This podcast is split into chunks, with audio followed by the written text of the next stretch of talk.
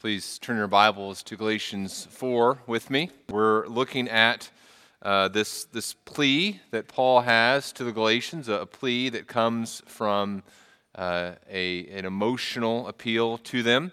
And we're going to look here in Galatians 4 at verses 17 through 20.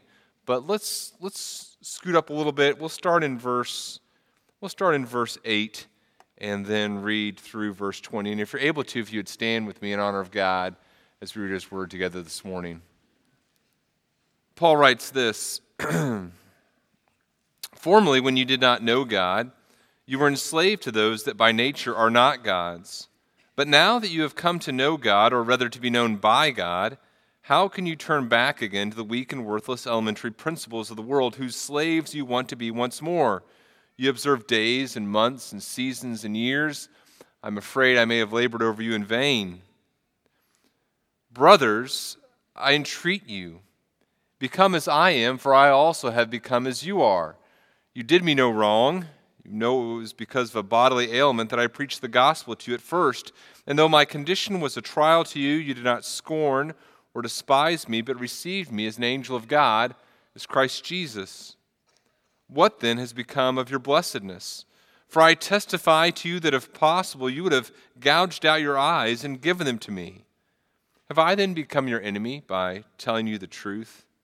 We come to verse 17. They make much of you, but for no good purpose. They want to shut you out that you may make much of them. It is always good to be made much of for a good purpose, and not only when I am present with you, my little children, for whom I am again in anguish in, of, in the anguish of childbirth until Christ is formed in you. I wish I could be present with you now and change my tone, for I am perplexed about you. You may be seated. May God encourage and instruct us through His word this morning. Father, we are grateful to you for this morning. We are grateful to you for the ability to wake up and to arrive here with your saints to worship together. And I pray that you would cause us to have hearts that are attentive to you, that are full of joy as we contemplate not whatever circumstances we are, good or bad, but that we would have uh, joy and excitement in you as we think about you and who you are in all things. And I pray this in your Son, Jesus' name. Amen. The 1950s, uh, Solomon Asch conducted a series of very famous social science experiments. I, I, think I've mentioned these before. I was looking at my notes, and I think I may have mentioned these, these seven years ago, but they're very famous. So I'm going to say them again. I'm going to mention these, these experiments that he did again. Uh, so, Solomon Asch, 1950s, and the, the gist of the experiment that he did was this he would bring eight people into a room at a time, and he would tell them, I'm giving you a vision test. And then he would show them two pictures. On the picture of, on one, one of the pictures was a, a drawing of a line. And then on the other picture, there were drawings of three lines, and the, the lines were labeled A, B, and C.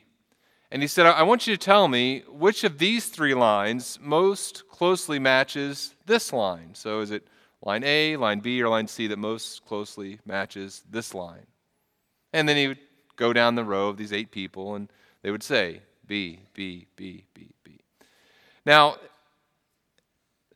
that wasn't really what the experiment was about, though. It wasn't really a vision test. It was really a conformity test because seven of the people, of the eight that were there in the room, he had told beforehand, Look, here's how I want you to answer. And seven of them would sometimes answer correctly, but sometimes they would give an obviously wrong answer. Like in two thirds of the times, they would just give this obviously wrong answer. And the test was designed to see what is that eighth person going to do. So you know that the right answer is C. It's, it's very obvious, but you hear B, B, B, B, B, B, B. And, and what are you going to say? Are you still going to say C or are you going to say B as well? That was Asch's question. And Asch's hypothesis would that, was that most people, if it was a very obvious wrong answer, most people would still give the right answer. He was wrong. some 75% of respondents would at least, at least one time would, would go ahead and go with an obviously wrong answer. And later they would say, look, I, sometimes, someone would say, I knew it was the wrong answer, but I didn't want to look foolish. Others would say, I thought I knew the right answer, but as people were sure that something else was the right answer, I, I really believed that they were right and I was wrong. The, the point being, of course, is that, that you and I are easily influenced. We're easily influenced. Other voices in our lives affect what we think and what we do.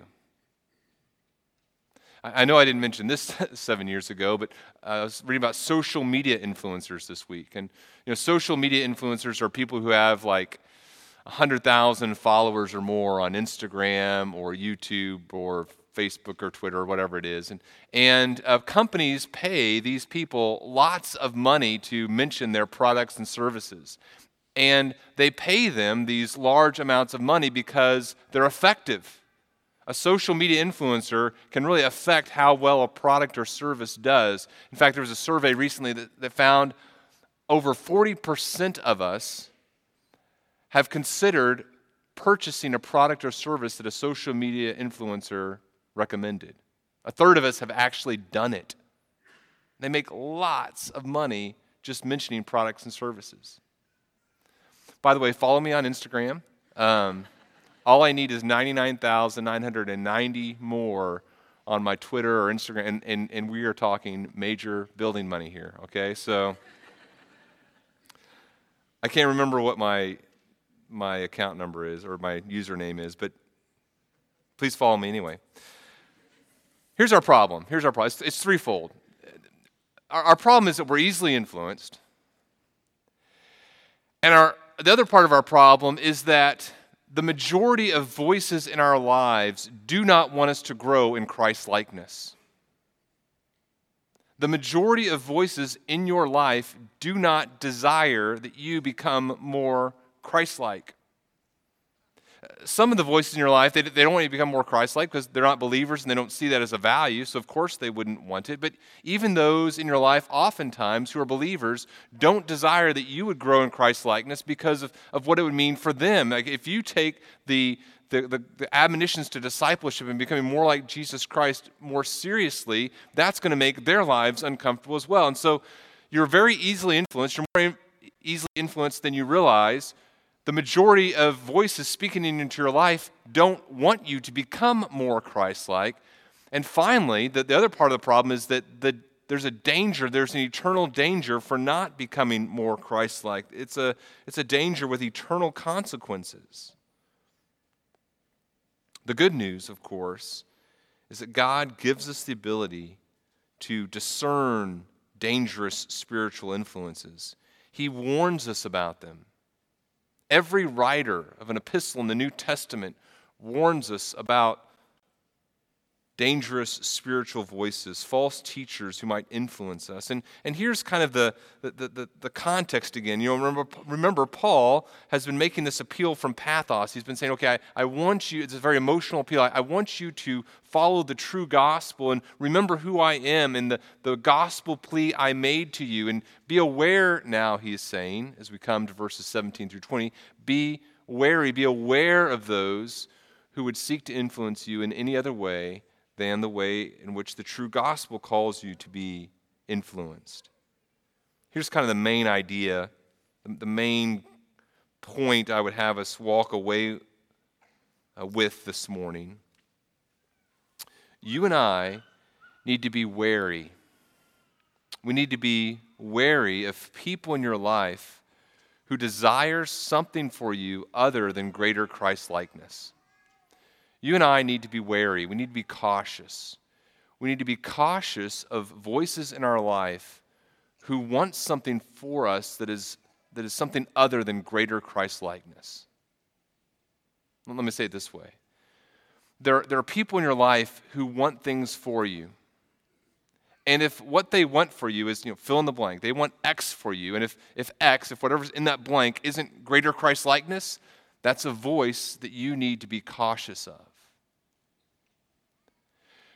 Sometimes those voices are, are obviously evil and want bad things for you. You know, the, these false teachers, they want you to deny the, the gospel. They want you to pursue a hedonistic lifestyle, a, a very selfish lifestyle. But sometimes the voices in your life that want something different for you are, are very nice voices. Your, your boss at work is a very nice person, and, and yet what your boss wants for you is, is not greater Christ likeness, perhaps or that the friend that you have in the youth group may be a very nice person. They, they want what they think is good are good things for you, but what they want for you is not at, at the core greater Christ likeness. And so that's a voice you need to be cautious about. There are dangerous spiritual influences in your life. And we can discern those voices as we recognize look, if, if this voice doesn't want greater Christ likeness for me, it's, it's a voice I need to be very wary and cautious of. You say, well, how do I, how do I recognize and, and, spot dangerous spiritual influences and, and how do I respond to them? Well, let's, let's look this morning at three thoughts on how we can spot dangerous spiritual influences uh, from, from this text. Here's the first thing. Number one, a dangerous influence, dangerous spiritual influence in your life, can be spotted as you realize how this voice gained its influence in your life. So, a dangerous spiritual influence, you can recognize it as a dangerous spiritual influence as you begin to realize how did this voice become influential in my life? So, let's look, for example, here what Paul writes at the beginning of verse 17, the first sentence here we have. He says, They, and he's talking here about his opponents, they make much of you, but for no good purpose. Now, there's, there's two things to notice kind of here in the first half of this verse and this, this sentence. First of all, notice that their methods are fleshly. They make much of you. Now, what does that phrase, they make much of you, mean? Well, here's, here's how some other translations translate this word that Paul uses, that the ESV translates make much of. Uh, the uh, Revised English version says lavish attention on. The, the NASB says they eagerly seek you. The NIV says they're, they're zealous to win you over. The NET says they, they court, they seek you eagerly. In other words, he's saying, remember, I'm, I, I, I uh, had this type of relationship with you. I remember he talks about the gospel, and he says, Have I become your enemy by telling you the truth? Now, these people, in contrast to me who was telling you the truth, these people are they're flattering you, they're, they're puffing you up, they're trying to appeal to your flesh so that you'll think well of them. Paul uses this word other places as well. In 1 Corinthians, he uses this word to describe the desire a person should have for spiritual gifts. In 2 Corinthians chapter 11, verse 2, Paul says, I feel a divine jealousy for you. So this, this word means you, you're desiring the good opinion of someone else. And the opponents of Paul here, they're their motives are flesh, their uh, methods are fleshly. They're, they're appealing to the flesh of the Galatians so that the Galatians will think well of them. That means that their, their motives are fleshly too. So both the, the methods and the motives of these opponents of Paul are fleshly. They're appealing to the flesh using various means to get the Galatians to think well of them. They're flattering them, they're puffing them up, they're doing these things to help the Galatians think well of them. And that's the danger. The true gospel destroys, right? The true gospel destroys us. As we hear the true gospel, we come to the end of ourselves. The false gospel builds us up.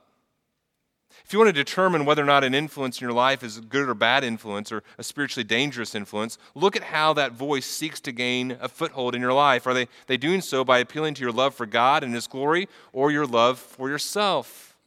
Think about 2 Timothy. In 2 Timothy, Paul warns Timothy about these dangerous voices, and he begins to describe these false teachers and listen to the, the, the fleshly motives and methods of these false teachers in 2 Timothy 3, Paul says, But understand this in the last days there are going to be times of difficulty. People will be lovers of self, lovers of money, proud, arrogant, abusive, disobedient to their parents, ungrateful, unholy, heartless, unappeasable, slanderous, without self control, brutal, not loving good, treacherous, reckless, swollen with conceit lovers of pleasure rather than lovers of God, having the appearance of godliness but denying its power. And Paul says, avoid such people. And then he, he, contrasts what Timothy, so that, that's the false teachers that Paul tells Timothy about. And then he contrasts Timothy's ministry. He says, But you, Timothy, I, I charge you in the presence of God and of Christ Jesus, who is to judge the living and the dead, and by his appearing and his kingdom, preach the word.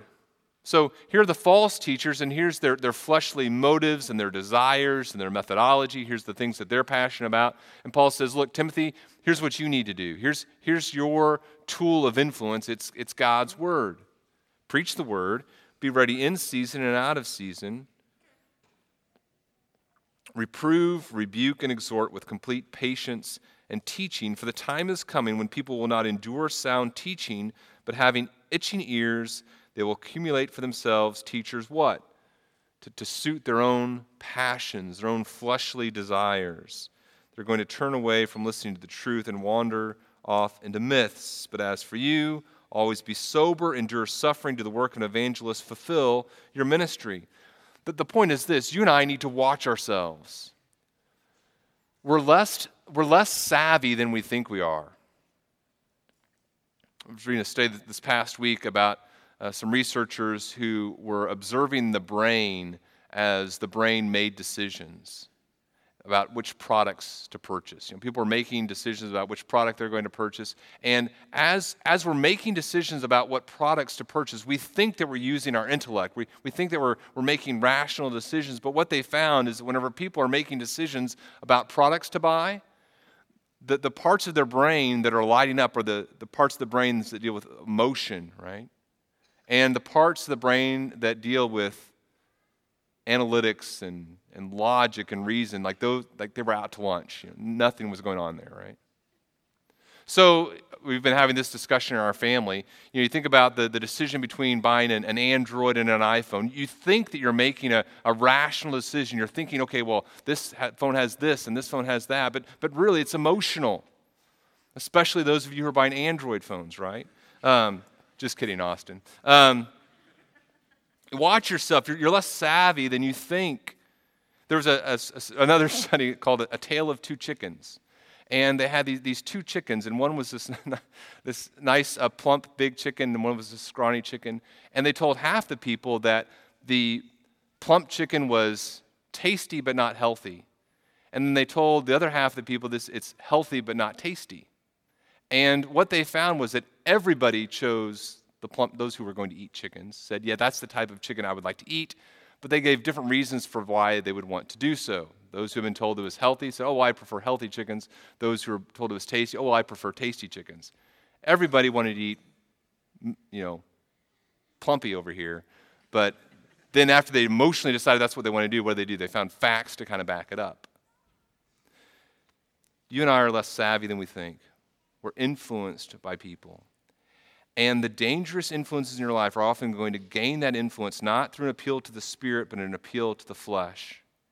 And as you think about how to live the Christian life, understand I'm going to be influenced by people, and I need to be very careful about what, what tools they're using to influence me. And I can, I can ask as I, as I think through how is this person gaining a foothold in my life? What do I find appealing about them? Sometimes I can realize, look, this person has gained an influence by appealing to my flesh.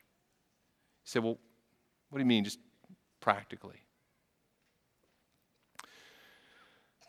There are going to be voices in your life that try to, to teach you things about the scripture and they're going to say, they're going to appeal to the flesh of your, your intellectual pride. Look, you know, this is what intelligent people think. Intelligent people don't believe the, the, the Bible is historically accurate, they don't believe that it's literally true. And so the, the, the, the voices in your life are going to appeal to your intellectual pride. And you say, well, I don't want to be stupid. I want to be an intellectual person. And so as your appeal, that fleshly desire to, to want to appear a certain way in the world is going to cause you to view Scripture in a certain way potentially. Or maybe it's going to be the appeal to conformity. Look, this is what all of us think. This is how all of us are going to live the Christian life. These are the movies that all of us are going to watch. And so you, you want, your, your, your flesh is appealed to. I, I, don't, I don't want to be different. I want to conform to, to the tribal evangelical world. And so this is what I'm going to believe or think, or this is how I'm going to live my life. The, the flesh can be appealed to in terms of the idol of ease. Look, um, if this is the level of, of discipleship that, that everybody else is living, man, just be, just be happy with that. This is how all, all of us have made this decision about how we're going to, to follow Jesus in discipleship. And yeah, I know some people would say you need to live this way, but here's what we're all doing. And so there's going to be this appeal to the flesh. Look, I, I don't want to live a hard life. I like ease. And so those we're going to be influenced. We're going to think, well, this is the right way to live, but really we're not being appealed to by the spirit, but by the flesh. Those, those voices have become influential not by appealing to Scripture and God's Word and true teaching, but hey, this is what my flesh wants to do anyway. Or maybe it's we're going to be appealed to through, through legalism, and I think that's what's happening here in Galatians. Look, I mean, you're, I think this is what the false teachers are telling these people. Look, you can do this. You have the ability to, to, to be obedient before God in and of yourself. You have the ability to do this, Galatians. And so the, the, the appeal of legalism, I, I want to be able to say, I can follow the rules, and those people can't. It's an appeal to my flesh, my pride. I need to watch very carefully as I think about the Christian life that I want to live, and I, think about the voices that are influencing me and, and, and, helping me to understand Scripture and what God would want for, for me. I need to ask myself, how have these voices become influential? Is it an appeal to my intellectual pride? Is it an appeal to my flesh? Is it an appeal to my, my legalistic tendencies? I need to be very careful. A message that says, you're awesome, is much more appealing than a message that says, you're terrible. And you need the gospel. Paul says, look, they make much of you, but for no good purpose. That brings us to the second the second way we can spot a dangerous influence. A dangerous influence can also be spotted as you realize what its true desires are. I can recognize dangerous spiritual voices as I recognize what people's true desires are as they seek to influence me. Paul says this, second half of verse 17. They, they want to shut you out that they may make much of you. So, what does that mean? This is a helpful principle for us to think about for at least two reasons. First of all, I think it's helpful for us as we think about the influences in our life to be able to recognize false teachers or, or, or bad influences. That, that's good, right? We, here's bad influence, it's telling me bad things. I can recognize it as I recognize what its desires are, so problem solved. But let me, let me suggest this to you. This is also helpful for us to think about because we are spiritual influencers. And we need to carefully analyze our own desires and motives as well, because there's a warning in this for us to not be false shepherds and dangerous spiritual influences as well. Because I will tell you this the desires of a false teacher certainly reside within the dark recesses of my soul. I want Christ to deal with those, right? So notice two things about what what Paul says here. That they want to shut you out that you may make much of them. First of all, notice this. Notice what their plan is. Their plan, these opponents of Paul, that their plan is to influence the Galatians in such a way that there's a relational separation between them and Paul and the true church. They want to shut you out. They want you to, to follow this, this path to Judaism, to remove you from me and my influence and the church. So that's what their plan is. And what is their desire? What, what's their objective in doing so? Their desire, this is what their desire is. Their desire is that the Galatians will exalt them. They want to shut you out, they want to remove you from my influence and from the, the fellowship of the true church so that you will make much of them. So that just like they made much of you, now you'll make much of them and you'll exalt them. You'll be their followers and they'll gain influence and they'll have prestige and you will be their disciples. That's their fleshly desire as you look at dangerous spiritual influences, you can always spot within them fleshly desires. Not the desire for God to be exalted and Christ's name to be lifted up, but a desire for fleshly things. Listen to what Peter says as he talks about false teachers in 2 Peter. He talks about these false teachers. He says they're bold and, and willful. They don't tremble as they blaspheme the glorious ones. He, he says, as, as he goes on, he talks about how they have, um, they're like irrational animals. This is verse 12 of 2 Peter 2. Creatures of instinct, born to be caught and destroyed. Verse 13, suffering wrong as the wage for their doing. They count it pleasure to revel in the daytime. They are blots and blemishes, reveling in their deceptions while they, they feast with you. Verse 14, they have eyes full of adultery. They're insatiable for sin. They entice unsteady souls. They have hearts trained in greed. Accursed children, forsaking the right way, they've, they've gone astray. They follow the way of Balaam, the son of Beor, who loved gain from wrongdoing. He loved, he loved to do he loved to receive financial gain for doing the things that God would not have him do. He was rebuked for, for his own transgression. A speechless donkey spoke with a human voice and restrained the prophet's madness. These, these, these influences are waterless springs and mists driven by a storm. For them, the gloom of utter darkness has been reserved. For speaking loud boasts of folly, they entice by sensual passions of the flesh those who are barely escaping from those who live, uh, those who are barely escaping from those who live in error. They promise them freedom, but they themselves are slaves of corruption. For whatever overcomes a person, to that he is enslaved. Goes on, but you, you get the idea, right? What do these, what do these people desire? Fame, prestige, influence, financial gain. There's sexual perversion, there's doctrinal deception. They, they are deceive themselves and they're deceiving other people. Their desire is to turn people away from true biblical Christianity. Instead of having people say, okay, I am going to follow Jesus Christ with my entire life, and whatever it requires of me to be obedient to Jesus, that's what I'm going to do. Their goal is something far, far less, far more insidious. Their desire is to have people who will follow them and pursue the same fleshly th- desires that they have. This affects us as we become fleshly as well. Paul would tell the Corinthians, don't be deceived. Bad company corrupts good morals. He would say that in 1 Corinthians 15 33. In 2 Corinthians 6, he would give this warning 2 Corinthians 6, do not be unequally yoked with unbelievers. For what partnership has righteousness with lawlessness, or what fellowship has light with darkness? Paul recognizes the danger of close alignments with those whose desires are something fleshly. Proverbs 22 Make no friendship with a man given to anger, nor go with a wrathful man, lest you learn his ways and entangle yourself in a snare. Psalm chapter 1 Blessed is the man who walks not in the counsel of the wicked, nor stands in the way of sinners, nor sits in the seat of scoffers, but his delight is in the law of the Lord, and on his law he meditates day and night. He's like a tree planted by streams of water that, that yields its fruit in its season, and its leaf does not wither. In all that he does, he prospers. The wicked, the wicked are not so. The wicked are like the chaff that the wind drives away. And therefore, the wicked will not stand in the judgment, nor sinners in the congregation of the righteous. For the Lord knows the way of the righteous, but the way of the wicked will, will, will perish.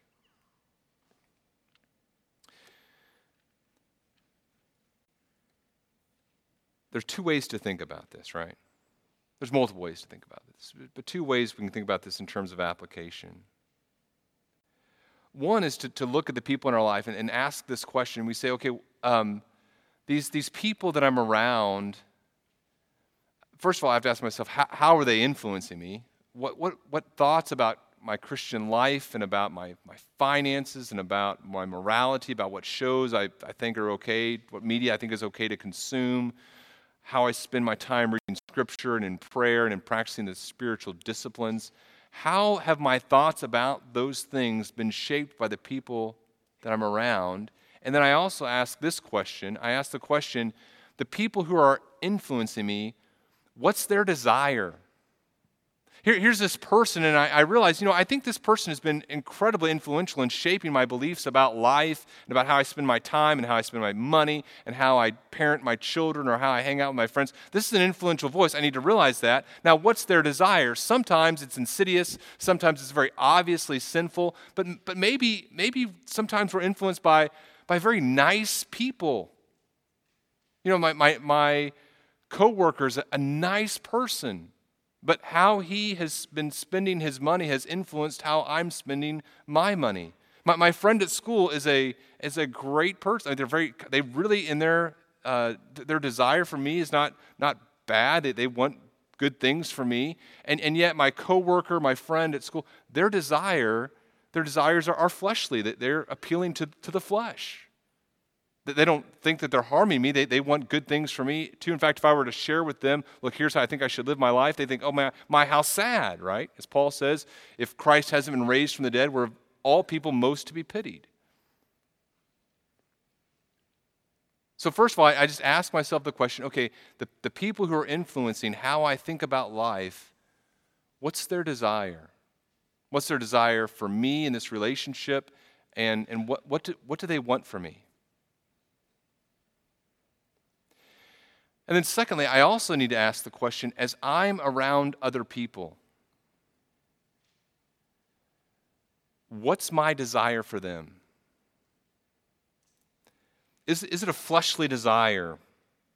What do I want in this relationship? What, what am I striving for? And oftentimes I may be very concerned to realize look, in my relationship, my, my desires are about self worship. They're very fleshly.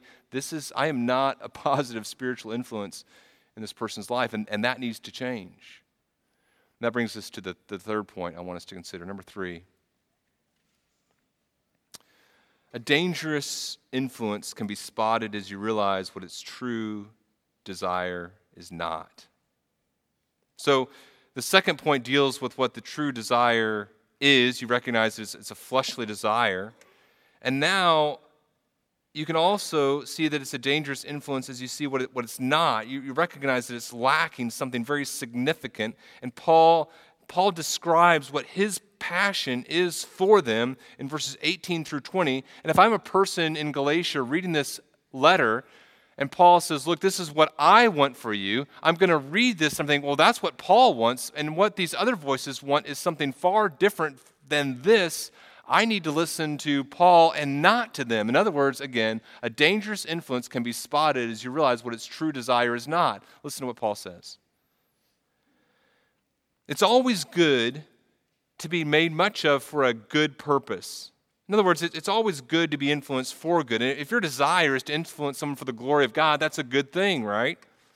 Jesus in Matthew chapter 5 says, You're the light of the world. A city on a hill cannot be hidden.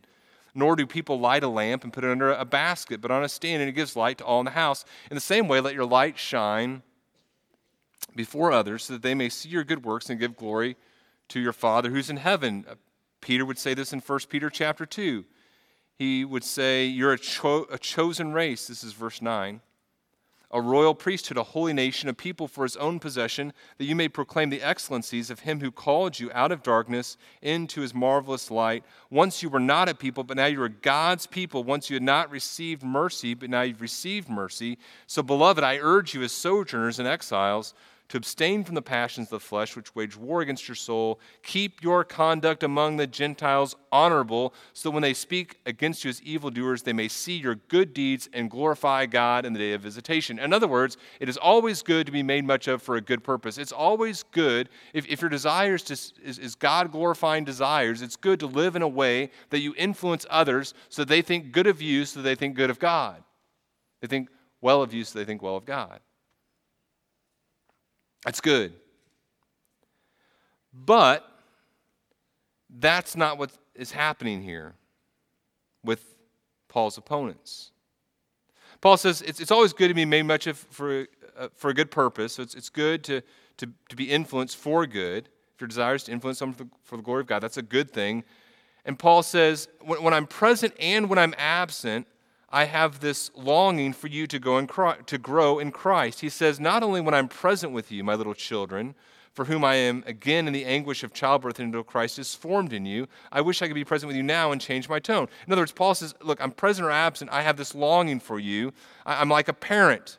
1 Corinthians 4 he would say, I'm your, I'm your, father in Christ. In 1 Thessalonians 2, he says, I was like a father with his children. I think in 1 Thessalonians 2, he also uses the analogy of, of being like a, a, a, mother. And so he says, I, am like this, this parent to you. And as a parent, I have this anxiety, a pressing anxiety, this, this desire, and this, this anguish this anguish like the anguish of childbirth. I want Christ to be formed in you. And so he's kind of mixing some, some metaphors here in kind of a weird way from our perspective, but he's saying, look, just like in the anguish of childbirth, I, I want, I want, uh, I have this desire for you, and my desire is that, that Christ would be being, formed in you, that you're becoming more and more like Jesus Christ. You'd be gr- gaining maturity. As people look at you, they would more and more see Jesus Christ and not you. The anxiety that Paul feels on this point is pressing. This passion that he has for their growth in Christ's likeness is all consuming. Paul would talk about his difficulties in 2 Corinthians 11, and he would talk about the terrible things that had happened to him, about being whipped and, and, with the lashes, about being beaten with rods, about being stoned, about being shipwrecked, and all the different things that he had, had undergone from different people, and the toil and the hardship, and the, the hunger and the thirst, the sleepless nights, the cold, the exposure. And then he would say, on top of all of that, here's the big thing. He says, and apart from the other things, there's the daily pressure on me of my anxiety for all the churches. Isn't that an amazing thing? Paul has this all consuming passion. Colossians 1 Him we proclaim, warning everyone and teaching everyone with all wisdom, so that what? So we may present every person complete or mature in Christ. It is Paul's all consuming passion that the people who he is influencing will grow in Christ's likeness, that they will be conformed to the image of Jesus Christ. That's what Paul wants for them.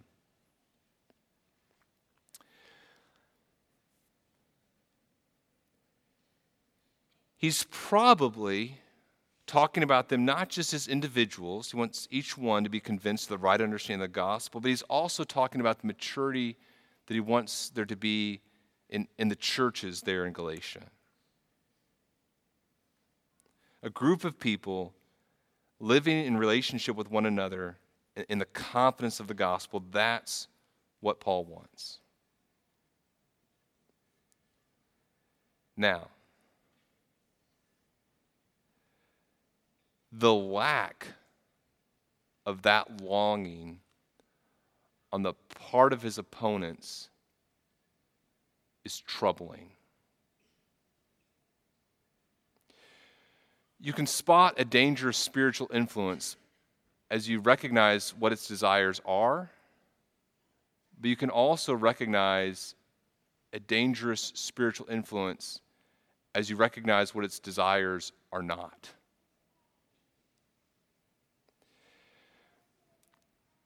The people in your life